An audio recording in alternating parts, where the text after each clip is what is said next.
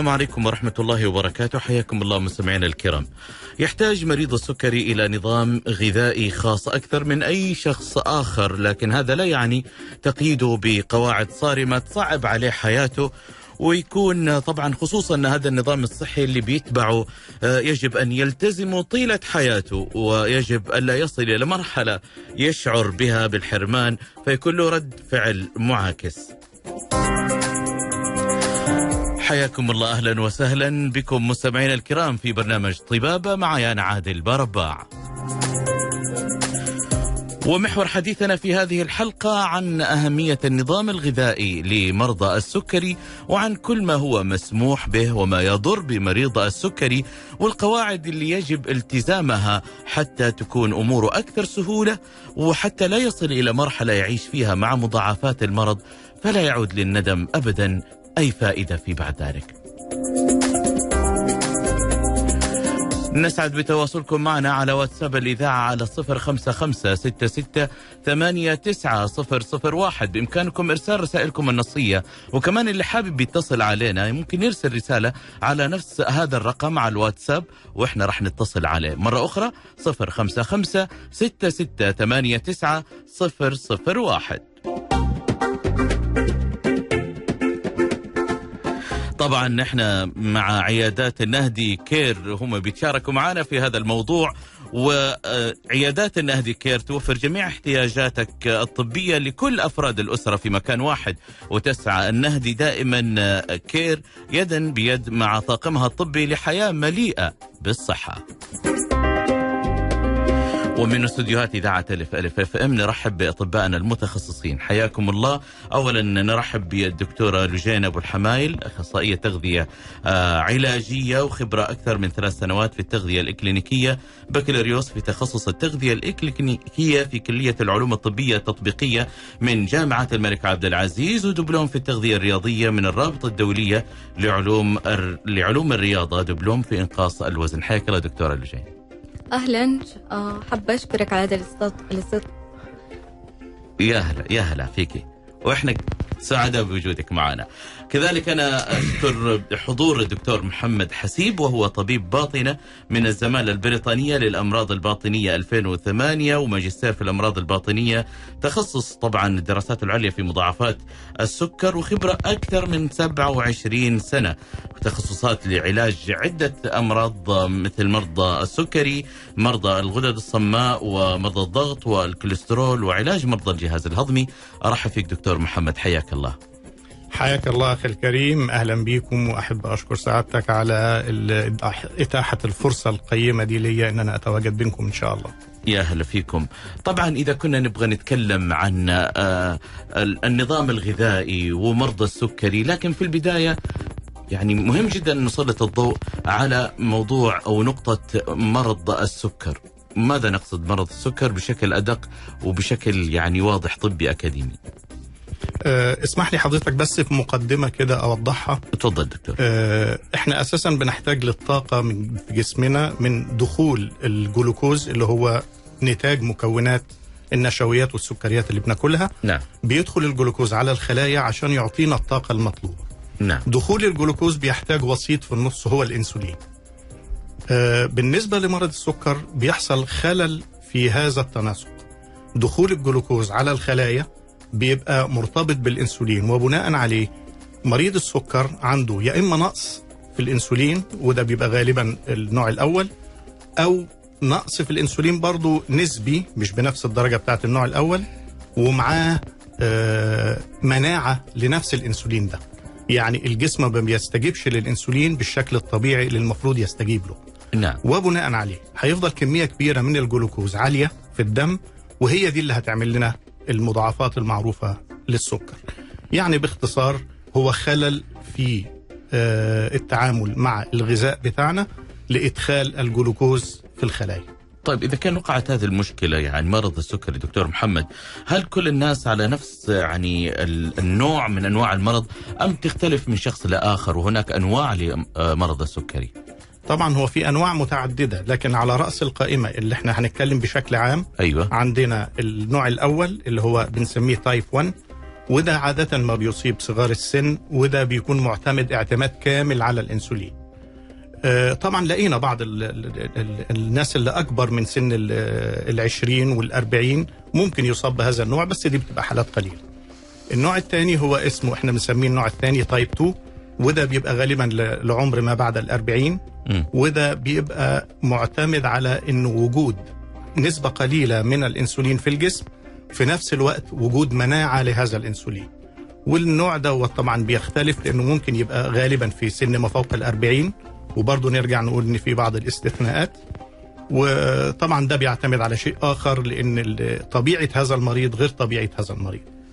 فلو حضرتك تسمح لي مثلا نركز شويه على النوع الثاني، اكيد، لان طبيعه المريض ده ممكن يكون المرضى اللي هم عندهم سمنه، زياده في الوزن بمعنى اصح، نعم، اه السن فوق الأربعين زي ما اتفقنا، ممكن يكون مصاحب له حاجات اخرى زي امراض ارتفاع ضغط الدم، امراض ارتفاع الدهون وبالذات الكوليسترول في الجسم. م. يعني بيبقى لهم وضع مختلف، واغلبهم بيكتشف بالصدفه، وده هنتكلم فيه بعدين. يعني هذه ابرز المسببات للمرض.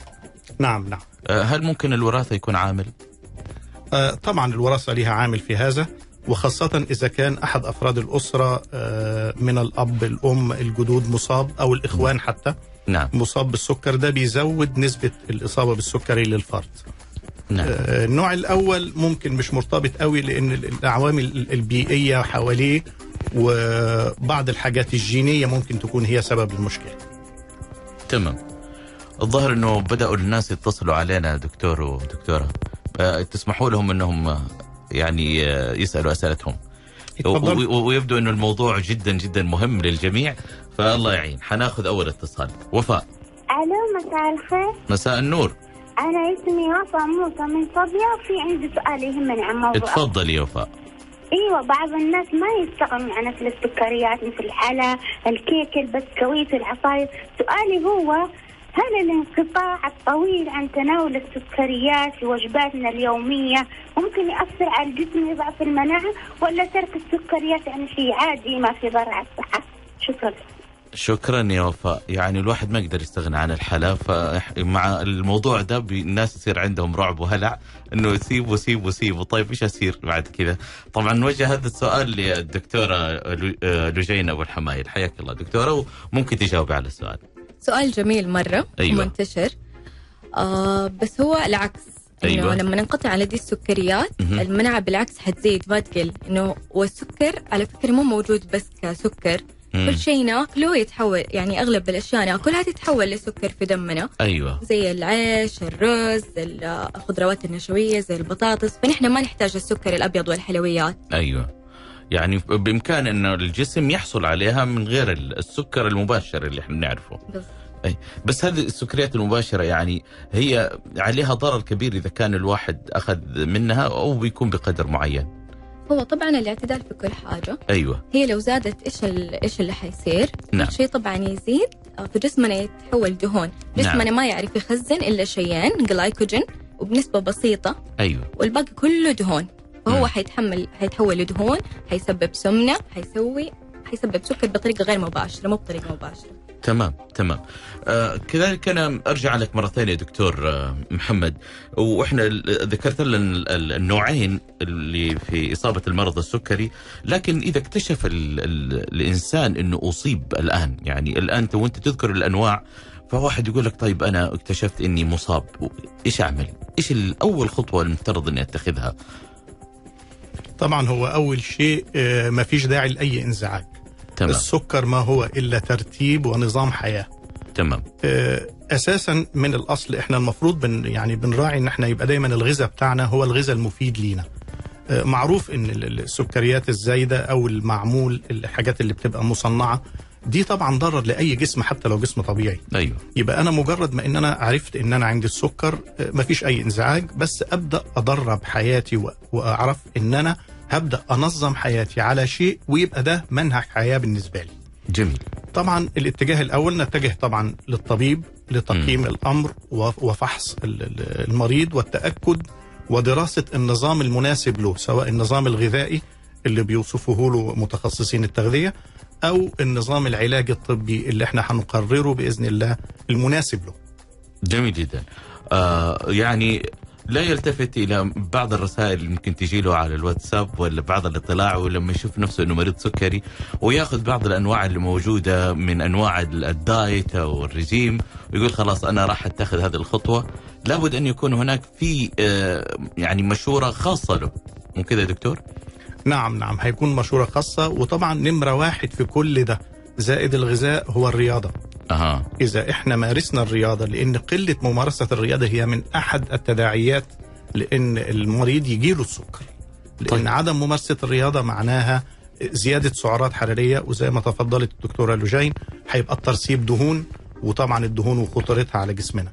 الرياضة بتقينا من كل ده إن شاء الله بإذن الله، وتساعدنا على إنقاص الوزن. إحنا جايين للدكتورة لجين، خاصة فتحت موضوع اللي هو كيف الواحد يختار النظام الخاص به، ويعني نسبة الإصابة بالسكر والنظام الغذائي اللي ممكن الواحد يحل فيه هذه الإشكالية.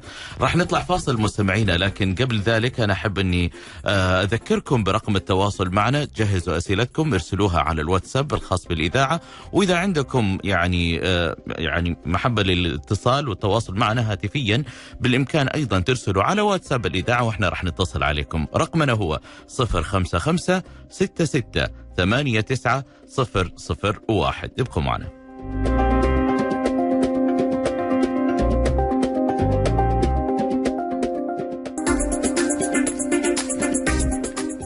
حياكم الله مستمعينا الكرام، وطبابة ألف نأتيكم بالشراكة مع عيادات النهدي كير حتى نوفر لجميع بإذن الله تعالى لكم كل الاستفسارات والاستشارات الطبية بوجود أطباء متخصصين معانا، الله يعطيهم العافية. الدكتورة لجينة ابو الحمايل أخصائية تغذية علاجية، والدكتور محمد حسيب طبيب الباطنة.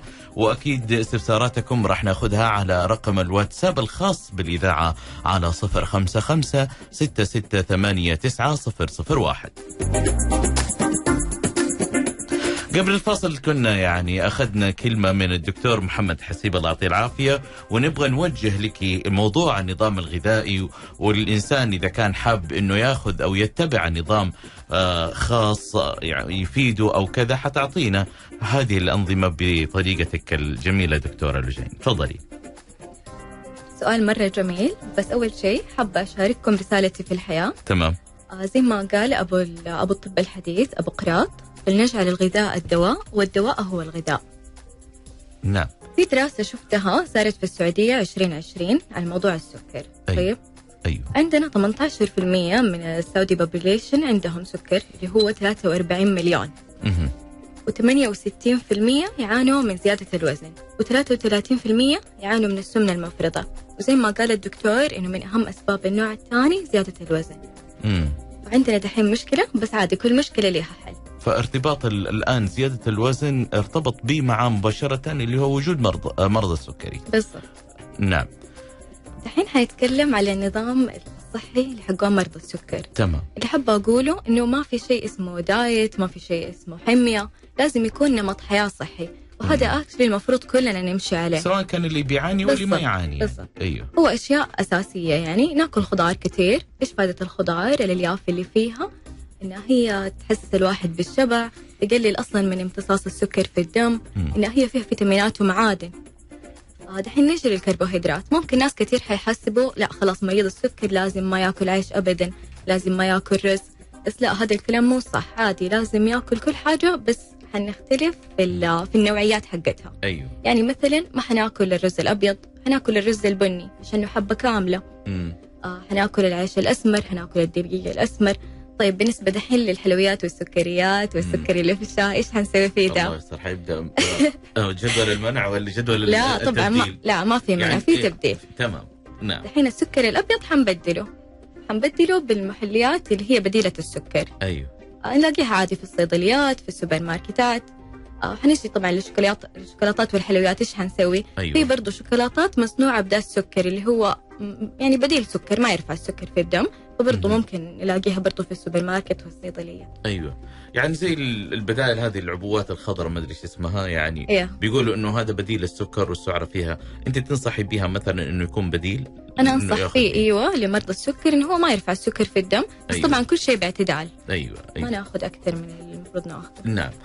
طب حنيجي للفواكه، كثير يقولوا الفواكه صحية ناكل فيها قد ما نبغى. أيوة. هي صح صحية مية بالمية، بس لا ننسى إنها سكر في الأخير. يعني ناس ناس عاديين، ناس ناس عندهم سكر لازم ننتبه منها، ناكل بكميات معينة. وطبعا كيف حنعرف إنه كل شخص مختلف عن الثاني. يعني ما في ما في فواكه معينة مثلا يخفف منها أو إنه ما يأخذها، ولا عادي كل الفواكه دكتورة؟ لا سؤالك كويس. في فواكه آه لازم نقلل منها، بس آه. على أساس؟ أيوة. في شيء اسمه glycemic index، هذا معناته إيش؟ إنه السكر آه الشيء لما ناكله في آه أكل يرفع السكر في الدم مرة بسرعة، في شيء لا امتصاصه بطيء، نحن نبغى الأشياء اللي امتصاصها بطيء آه اللي هي آه أغلب الفواكه. هتكلم عن اللي هي المفروض يعني ننتبه منها ناكلها بكميات، زي مثلا التمر آه. آه لازم ناكل بس ثلاثة حبات اللي هو هذه حصته. أيوة. آه وإذا السكر كان مرتفع وقتها أفضل إنه ما نأكل تمر. نعم. طيب، أو البطيخ، الموز المستوي، يعني الموز اللي يجي أصفر كده وعلى أخضر شوية هذا ما فيه منه مشكلة. أيوة. بس اللي يجي كده فيه نقط سوداء هذا نبعد عنه. آه كمان العنب والمانجا هذول كلهم نأكلهم في كميات محددة. التين التين لا عادي، التين ما فيه مشكلة، بس طبعا قلنا كل شيء بكميات، يعني حصة التين تقريبا حبتين عادي نأكلها. أيوة. بس المجففات بوجهها نبعد عنها. ليش؟ أيوة. يعني مثلا لو أكلت مجفف، لو أكلت حبتين ممكن تشبع، بس المجفف كم بتاكل منه؟ في ناس أصلا ما شاء الله ما يحسبوا كم بياكلوا. ممكن لأنه يمكن فيه تركيز عالي دكتورة. هو إيش الفرق؟ آه المجفف ما فيه موية. أيوة. بينكمش، فأنت نعم. بتاكل أقل، بس هو ما فيه مشكلة، بس إنه ننتبه منه برضو. تمام تمام. آه... الآن نحن نرجع للدكتور محمد. آه... نحب نعرف الأعراض اللي بتخلي الواحد فعلا يعرف أنه أنا الآن في حالة يعني مرض سكري أو لا. إيش هي أبرز هذه الأعراض دكتور محمد؟ هو بشكل عام أعراض الإصابة بمرض السكر هي التبول، كثرة التبول، مم. وبناء عليه طبعا هيبقى فيه جفاف في الفم وعطش شديد. أيوة. نزول في الوزن، الإحساس بالجوع الدائم، والمهم في كل ده كمان هيبقى عنده مشكلة في الإبصار، هيلاقي إن في خلل في الرؤية ما بأصبحتش واضحة زي الأول، وهيبقى عنده ضعف عام، هيحس دايما بالإجهاد وإنه مش قادر يعمل مجهود. مم. لكن بالنسبة لنا في فرق ما بين النوع الأول والثاني. النوع الأول الأعراض دي فيه بتبقى قوية وجلية وواضحة، لكن في النوع الثاني ممكن ولا عرض من دول إلا القليل جدا جدا، ويكون اكتشاف هذا النوع بعد بداية الإحساس بأن في مثلا بعض التنميل في الأطراف. يبدأ من هنا المريض ينتبه أن الأطراف عشان الالتهاب اللي بيحصل في الأعصاب. أيوة. ممكن يلاقي أن في التهابات متكررة بتحصل له سواء في المسالك البولية أو في الجلد. من هنا بيبدأ ينتبه، لو راح للطبيب هيبدأ الطبيب يقول له لا لازم تتأكد عندك السكر ولا لا. ولذلك دايما بقول أن النوع الثاني لازم يبقى الإنسان فيه حذر جدا جدا، ودايما في دماغه موضوع السكر انه ما بين كل وقت واخر من ست شهور لسنه كده كل يبدا يتاكد دايما ان الامور ماشيه طيب. نعم. آه اذا احنا الان بنتكلم على موضوع التعايش دكتور محمد، يعني اذا كان نعم وجدت مثل هذه الاعراض، والدكتوره كذلك الله يعطيها العافيه الدكتوره لجين تكلمت انه نجعل نمط حياه بالنسبه لنا اذا كان وضعنا نظام غذائي. آه كيف فعلا الواحد بيتعايش بشكل اكبر؟ طبعا هو الموضوع احنا بنسميه ايه الكونسبت او المبدأ. نعم. اه يعني انا خلاص، لو انا خلاص علمت ان انا مريض او مصاب بالسكر، انا مش الوحيد في العالم في هذا، لا النسبة ما شاء الله عالية جدا جدا، ويمكن الدكتورة لجين تقول لنا بعد كده بعض الاحصاءات الخاصة بالمرض ده. لكن طبعا طالما المبدأ بقى في في دماغي وفي حياتي، وتأكدت انه صالحي هو ان انا ابدأ احط نمط الحياة ده صح ما بين الأكل أو الغذاء يعني. أيوة. والرياضة وأخذ العلاج المناسب سواء كان الإنسولين أو الحبوب أو كلاهما في بعض الحالات. آه طبعا ده بيبشر إن احنا بنقول للمريض إن أنت في هذه الحالة مع الانضباط المستمر هتبدأ تعيش حياة طبيعية جدا زيك زي أي حد حواليك بإذن الله. لكن الإهمال في أيهم لا هيفرق كتير. هيبدأ يعجل بالمضاعفات. صحيح. آه اللي احنا لسه يمكن ما اتكلمناش فيها، لكن هتعجل آه بيها، بدل ما تجيلك المضاعفات بعد عشرين سنة، لا ممكن تجيلك في فترة أقرب. نعم نعم. طيب آه الآن حط الكرة في ملعبك يا دكتور محمد، آه دكتور لجين. طيب تكلمينا في النقطة والجزئية اللي حاب إنه أنت الآن ذكرتي في البداية الإحصائية في عام ألفين وعشرين، هذه الإحصائية في المملكة؟ يس. نعم، يعني هي كانت بالنسبة لما قبل آه كانت تعتبر هي أكثر أم أقل عما قبل اللي هو ألفين وتسعة عشر وثمانية عشر؟ تقريبا يعني. أيوه. كل ماله يزيد يعني. أيوه كل ماله بيزيد الأشياء، وأصلا في يمكن دراسة فترة كورونا الناس قعدت كثير في البيت، والناس بدأت تطبخ، والرجال والأطفال كلهم قاعدين يأكلوا في البيت، ما ما حد يتحرك، يمكن هذه من أسباب ارتفاع النسبة ولا كيف تشوفي؟ بس في يعني دراسة تخوف أكثر كمان إنه أيوه. لو استمرينا على اللي إحنا ماشيين فيه ممكن على بعد عشر سنين يصير سبعين بالمئة من البوبيليشن حقا عندهم سكر، إذا إذا مشينا على نفس, نفس الطريقة والنمط هذه. نعم. طيب إذا كان كذا أنا أحب أني أنا أغير من هذا النمط، كيف إحنا ممكن يعني نتكلم عن الأمور الوجبات الرئيسية، أو إذا كان والله أنا أقسم وجباتي، كيف أبدأ حياتي بطريقة صحيحة سليمة حتى أمشي على نظام جيد أو أكل بشكل جيد؟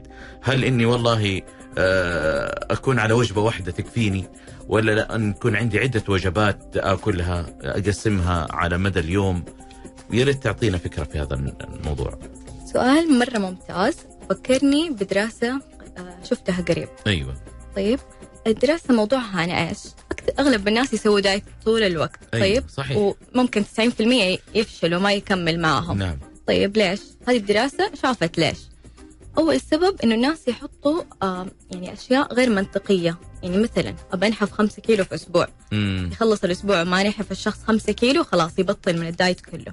طيب. طيب ثاني حاجة إنه إنه الناس في ناس يمشوا على حميات مرة قاسية. طيب يعني مثلا ما يمتنعوا عن أكل الكارب مرة، آه أو إنهم مثلا يأكلوا خمسمية سعر حراري مع إنه المفروض ده الشخص آه ألف وخمسمية يأكل، فجسمهم يدي ردة فعل عكسية فيصيروا يبي يأكلوا كل حاجة بعد فترة.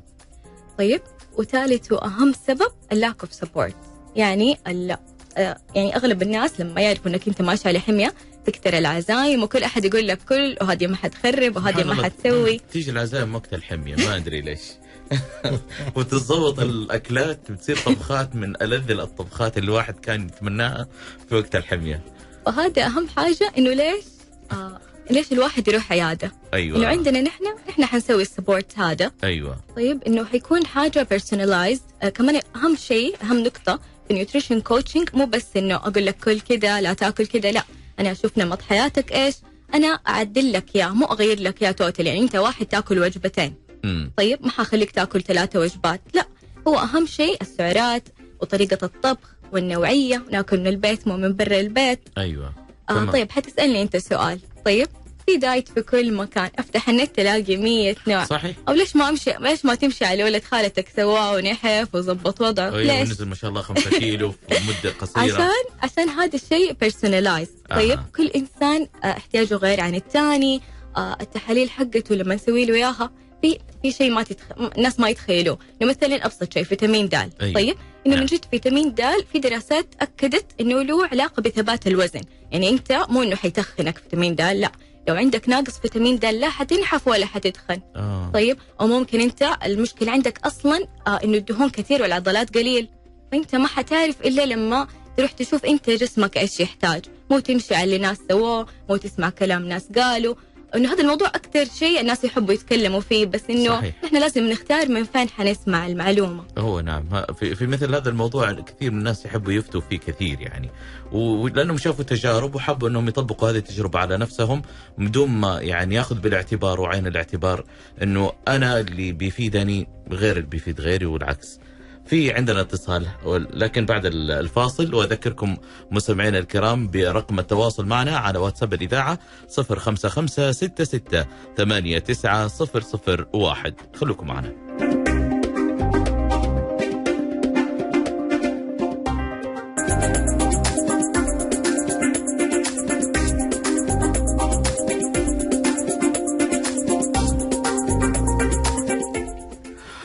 عودة إليكم مستمعينا الكرام، يا هلا فيكم مرة أخرى، وأذكركم برقم التواصل معنا عبر واتساب الإذاعة على صفر خمسة خمسة ستة ستة ثمانية تسعة صفر صفر واحد. ما زال محور حديثنا عن أهمية النظام الغذائي لمرضى السكري، وحديثنا بالتشارك مع عيادات النهدي كير بوجود أطباء متخصصين. وطبعا عيادات النهدي كير توفر جميع احتياجاتكم الطبية ولكل أفراد الأسرة في مكان واحد، وتسعى يعني يدا بيد مع طاقمها الطبي لحياة مليئة بالصحة.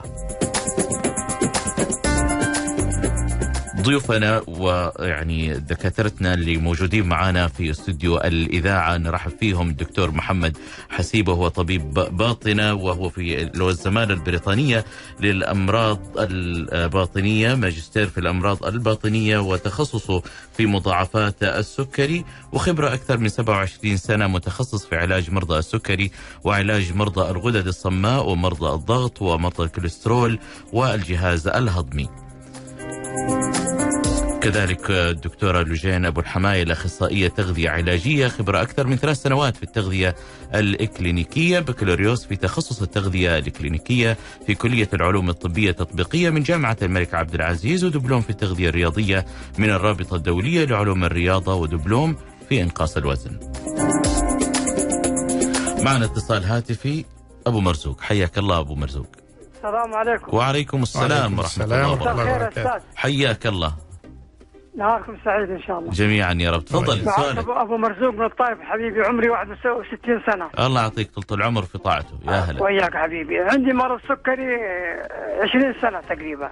نعم. وآخذ إبر أنسولين. نعم. سؤالي هو كم حبات كم حبة أكل من التين المجفف، وكم حبة أكل من الفاكهة، وكم حبة أكل من من شريحة التوست؟ ولكم ولا يهمك، نحط لك في سله واحده ونعطيك هي ان شاء الله. شكرا حبيبي. يا هلا حياك الله ابو مرزوق. طيب عندنا اتصال ثاني،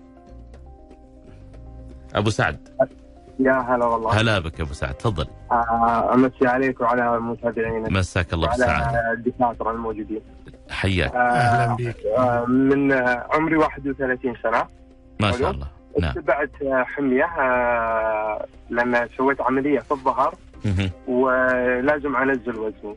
حلو. وتقريبا خلال شهرين نزلت ما يقارب خمسة عشر الى ستة عشر كيلو ما شاء الله. نعم. حلو.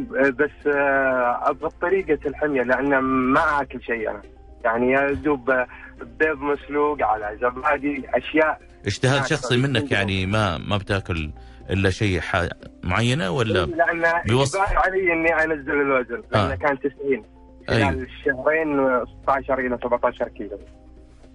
يعني حبيت أسأل الدكتورة وش الأشياء اللي، لأن أنا جسمي على طول يجي على طول ينقص، يعني لو أطاوع نفسي زاد هذا ينقص. نعم. سريع على قولهم الزيادة سريع النقص. أيوة صحيح. تمام تمام. واضح سؤالك. إن شاء الله في أي نقطة واضحة دكتورة؟ yeah. دكتور طيب تسمعنا من الإذاعة أبو سعد، وقدامك العافية يا رب. طيب كان أبو مرزوق وسألنا طبعا إيش اللي ممكن يأخذه من فواكه، يعني والعدد، هو يبغى النوعية والعدد كمان. شكرا يا أبو مرزوق على اتصالك. آه نعم. بس أنا يعني أنا حابة أقول لك إنه أفضل أنا أشوف حالتك، آه أتكلم معاك، آه أسوي معاك استشارة عشان أديك اللي أنت من جد تحتاجه. أنا كده بوجه عام آه ما حقدر أقول لكل الناس أشياء معينة. أي يعني ما في وصفة عامة لكل واحد نقول له خذ حبتين من ذي وحبتين من ذي وحبتين من ذي. لا، كل إنسان يحتاج أشياء غير الثاني. يعني نعم، في أشياء ممكن تفيده وفي أشياء قد تضره. ممكن يعني هي مو شيء الأكل ما في شيء يضر ويفيد، بس إنه الكميات. أو كميات. أيوة الكميات ما يعني. أقدر أعرفها إلا لازم يعني أسئلة كتير لازم أسألها وهو يجاوبني وكذا. نعم. طب إحنا لو أخذنا الجانب آخر مع الدكتور محمد حسيب، يعني حالة أبو مرزوق وهو عمره واحد وستين سنة، وفي مثل هذا العمر دكتور محمد يعني أنت إيش تنصحهم؟ طبعا في العمر دوت هو النصيحة طبعا الالتزام الكامل طبعا بكل الأغذية المطلوبة واستخدام العلاج. نعم. مع ملاحظة شيء انه في العمر دوت ممكن يبقى احنا اقرب شوية لنزول السكر، يبقى, يبقى في عملية هبوط مثلا في السكر، فهنا لازم يبقى هو طبعا عارف كويس قوي ايه هي اعراض هبوط السكر. على اساس ان في العمر دوت ما يعني ما بنسمحش ان السكر يقرب لمستوى معين، ممكن نسمح له في في عمر اصغر من كده م. نفس المستوى. نعم. لكن في, في عمر حضرته اللي هو واحد وستين عام لا بنبقى يعني بنسمح لوضع اعلى شويه من مستوى السكر. طبعا اعراض هبوط السكر بالنسبه له يعني المفروض ينتبه ما يبقاش فيه مثلا لو حس برعشه، آه، عدم تحكم في في, في ثبات اليد، زغلله في العين، آه، الاحساس بالاجهاد للجسم ممكن يؤدي الى احيانا لالام في البطن. معنى الكلام ده ان هو لازم ينتبه، خفقان في القلب مثلا يبقى لازم ينتبه انه احتمال كبير يكون فيه هبوط، لازم يقيس. مم. والانسب بالنسبه لابو مرزوق طبعا ان هو يبقى دايما عامل نقط ثابته له يشيك فيها على السكر بنفسه، ويتاكد ان هو ماشي في النصاب السليم للسكر باذن الله. باذن الله تعالى. آه السؤال طب من ابو سعد، طبعا هو يتبع الان حميه ومطلوب انه ينقص من وزنه بحكم انه عمل عمليه في الظهر حتى لا ياثر عليه سلبا. ايش اللي ممكن يعمله وهو ما بياكل؟ والظاهر انه من سؤاله انه عنده اجتهاد شخصي، انه بيحاول يقلل قدر الامكان من الاكل وحرم نفسه من اشياء عشان ينقص الوزن. هل هذا الامر السليم انه بيعمله بالطريقه هذه، ام انه لا لابد انه يتبع نظام معين لا يحرم نفسه؟ وايش اللي ممكن يتبعه حتى يستطيع انه يحافظ على انقاص وزن او انه يثبت على وزن معين؟ أول شيء برافو، يعني نتيجة مرة حلوة. أيوه طيب، آه بس الطريقة شوية ما كانت صح، بس إنه... النزول دكتور عفوا أيوه. يعني إذا كان النزول بطريقة صح، إنه مطلوب إنه ينزل هذا العدد من كيلوهات، يمكن سبعة عشر كيلو أو أقل أو أكثر، لكن في هذه الفترة هل هو صحيح إنه ينزل فجأة كذا، وهل حيستمر بالطريقة دي؟ هو المعدل الصحي لنزول الوزن نعم. من نص كيلو لكيلوين، طبعا نحن نعرف مكونات الجسم من ايش؟ نص كيلو من نص كيلو لكيلوين في الأسبوع. في الأسبوع يس. نعم. طبعا نحن نعرف مكونات الجسم ايش؟ دهون وعضلات وموية. نعم. الدهون النزول البسيط هذا بس يستهدف الدهون، لكن لو كان النزول سريع حينزل من عضلات الجسم، حينزل من المويه. وانا اللي فهمته منه انه كان ماشي على نج... رجيم قاسي مره صحيح. فانا انا لا ما انصح بهذه الطريقه، بس بس في ناس اوكي عنده مشكله في ظهره، ايوه لازم ننزله بطريقه اسرع، بس برضه نديله كل احتياجاته. أيوة. انه هو بهذه الطريقه ممكن صار عنده نقص في فيتامينات معينه، آه العضلات حقته ممكن نزلت كثير، ف... فعلى نقطته انه هو يتخن بسرعه، هذا ممكن له علاقه بالعضلات، إنه إيش الشيء اللي يزود آه الحرق، اللي يخليك مثلاً تأكل وما تتخن، آه م- ما تأكل ما تتخن بسهولة، إنه أيوه. إنه عضلات جسمك تكون كتير، أيوه. فهذا الشيء حيخليك حتى وإنت ما بتسوي حركة، آه جسمك بيستخدم سعرات حرارية حتى وإنت جالس. نعم. فعشان كده نحن مهم عندنا نشوف العضلات كم نسبتها، آه نستهدف إننا نزودها. نعم. فهو آه نحن الشيء اللي لازم نعرفه إنه الو... الوزن ما هو رقم على الميزان، لا يهمنا نعرف إنه الدهون كم والعضلات كم، والعضلات كل ما كانت أكثر كل ما كان أفضل للإنسان. ويتبع نظام غذائي بحيث إنه يعزز العضلات عنده أكثر من الدهون. هي. لازم يعرف هو احتياجه أيوة. من السعرات كم، إنه كل أيوة. إنسان يعني هو في طريقة حسابية، فلازم يروح لشخص متخصص بدأ الموضوع، يعني نعم. أخصائيات تغذية وكذا. نعم. هل في تعليق دكتور محمد كذلك في مثل حالات زي حالة يعني أبو سعد، أنه ممكن عشان عملية عشان ينقص، المطلوب منه أنه ينقص عدد كبير، لكن في وقت وجيز يجد نفسه، ولاحظنا حتى من سؤاله دكتور محمد أنه قال إيش؟ قال أنه أنا لما يعني نزلت صار عندي شيء من ال... يمكن اتجاه على بعض الأطعمة فبيزيد مرة ثانية، فمعنى ذلك أنه صار عنده اضطراب، أنه حرم نفسه. هذا الحرمان ولد اندفاع في أشياء، فإيش ممكن نقول من مثل هذه الحالات دكتور محمد؟ هو طبعا اللي أحب أضيفه طبعا بعد الكلام اللي قالته الدكتورة، أنا أنا مش عايز الأستاذ اللي اتصل يستعجل نزول الوزن. تمام. هو كل ما هينزل بشكل مقنن ومتواصل ده أفضل بكتير من النزول السريع وبعد كده نرجع نزيد تاني وبعدين نزول سريع وهكذا. لا، احنا إن شاء الله لو مشينا بشكل منظم متناسب مع الجسم بتاعنا يبقى هنقدر ننزل النزول الهادئ اللي هو هيبقى فيه فرصة إن النزول ده يثبت. نعم. وإلا طبعا هيحصل زي ما حصل، وهو مع النزول الهادئ ده اللي ما فيهوش قسوة عليه هو نفسه في, في الأكل اللي بياكله ده، هيؤكد إن هو بعد كده هيبقى نمط حياة بالنسبة له، وهيبقى سهل عليه جدا يفضل متابع نفس الشيء وبنفس الوقت النزول المستمر ولغاية ما يوصل للتارجت والهدف المطلوب. في بس نقطة كده أحب أضيفها لكل ال ال ال ال ال الإخوة والأخوات والأخت اللي اتصلت، إن برضو الأمر لا يقتصر في حوارنا على حلقة. م. آه لا، إحنا برضو كمان يعني أحب أضيف إن في عيادات النهدي كير في خدمات كثيرة، آه أيوة. فيها سبوت كونسلتيشن وفيها فيديو كول وفيها حاجات كثيرة ممكن يتواصل مع الطبيب اللي هو يفضله ويحب يسمع منه النصيحة تواصل مباشر، وده هيسهل عليه المأمورية لو هو ما يقدرش يجي العيادات بنفسه. تمام تمام.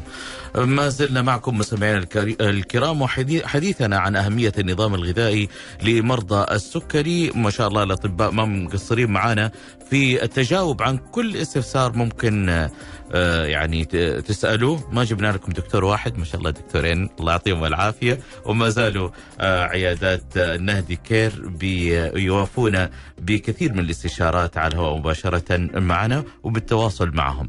فاصل ثم نعود إليكم، ابقوا معنا.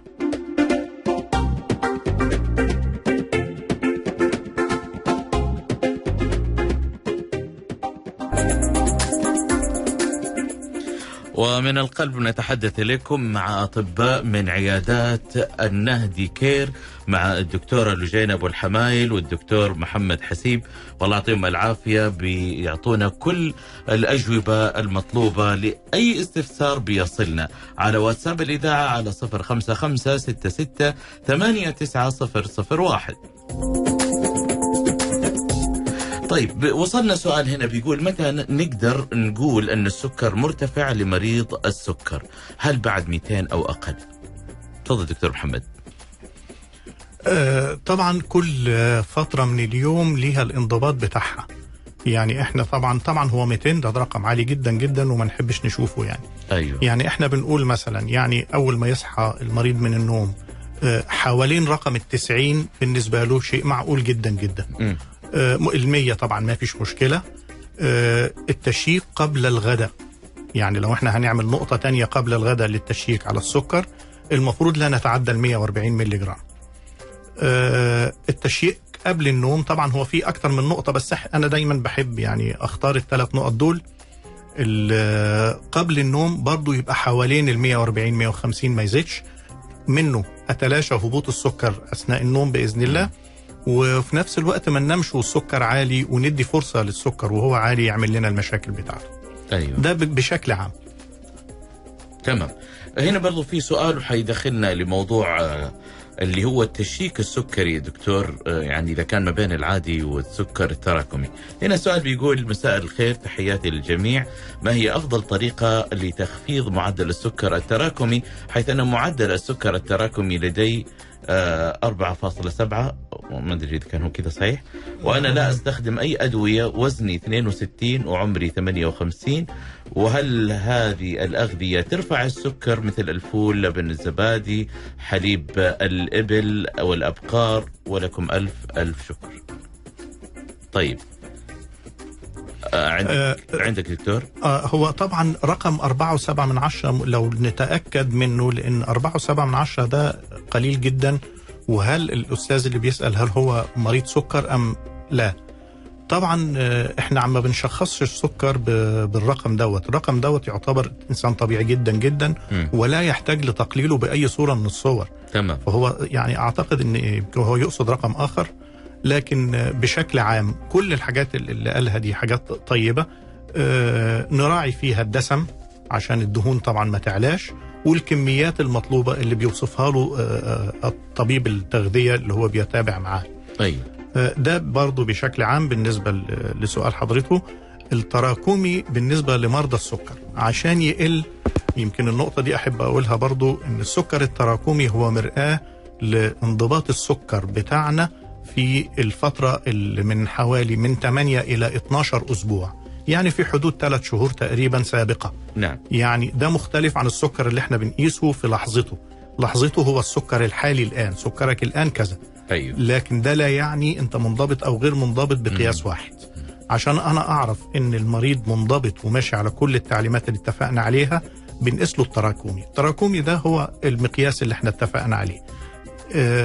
ده طبعا من الحاجات الأساسية لأي مريض سكر، أنه يتأكد أن التراكمي منتظم، لأن كمان مضاعفات السكر مرتبطة بهذا التراكم. تمام.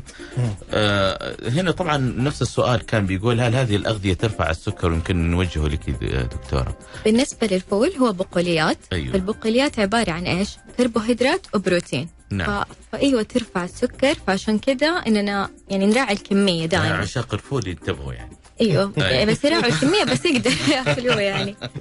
آه الحليب كمان ايوه فيه كربوهيدرات.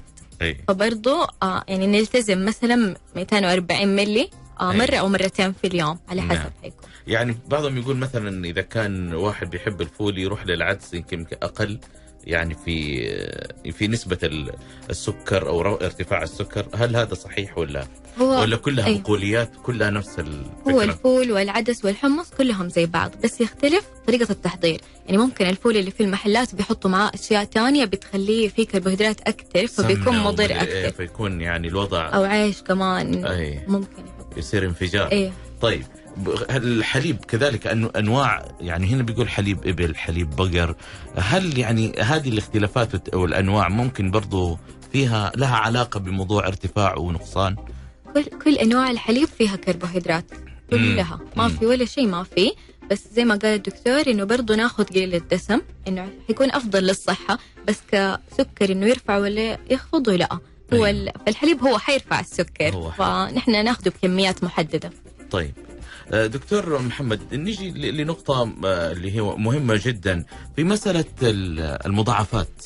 لو كان الواحد فعلا هذا كله وقال يا جماعه خلينا انا اعيش حياتي وآكل اللي أبغاه وما لا يمكن أسيب الفول، هذا الصباح لازم أضرب الصحن، طيب إيش الوضع؟ وين حيروح؟ يروح لكم على طول. هو طبعا بالنسبة للمضاعفات السكر ده موضوع طويل، لكن إحنا بنختصره كده بقدر المستطاع. عندنا مضاعفات حادة ممكن تحصل لمريض السكر، ومن أمثلتها هبوط السكر واللي اتكلمنا فيه، م. أو ارتفاع الشديد للسكر مع ظهور الأسيتون في البول. ده يعتبر حاجة حادة بالنسبة لنا، ولابد من التعامل معها فوري، لأن دي عشان تحصل معناها يا إما المريض أكل كتير ونسبة الإنسولين اللي بياخدها أو العلاج قليلة، أو نسي ياخد العلاج من أساسه. أيوه. ده طبعا هيخلي الجسم يحاول يطلع الطاقة بتاعته من أشياء أخرى زي الدهون مثلا. طيب. فعشان ياخد منها هيكتر الأسيتون والمواد ديت الكيتونية، بنسميها المواد الكيتونية في الجسم، وهتظهر لنا ده في البول. طبعا ده حاد وبيبقى علاجه آه إن شاء الله بيكون سهل بإذن الله، هو زيادة في, في بياخد مغذيات وبياخد إنسولين، ويفضل يكون في مستشفى. آه في نوع تاني برضو بيعلى فيه السكر بقوة، وده بيبقى يمكن في كبار السن شوية، وما بيكونش فيه الكيتونز دي كتيرة، لا هو ارتفاع فقط، بس بيبقى لفترة طويلة نظرا ان هو بياكل بدون اعتبار للرجيم ولا شيء. وده طبعا بيبقى برضو نفس طريقة العلاج تقريبا، بس اخطر شوية ومحتاج المستشفى فورا. دي المضاعفات الحادة. م. هنخش في المضاعفات المزمنة اللي ممكن تحصل بعد سنوات. عندنا نوعين من المضاعفات المزمنة، نوع يصيب الشعيرات الدقيقة، الشعيرات الدموية الدقيقة، وده بيأثر على الأعصاب، بيبدأ يحس بتنميل في أطراف الإيدين والرجلين. م.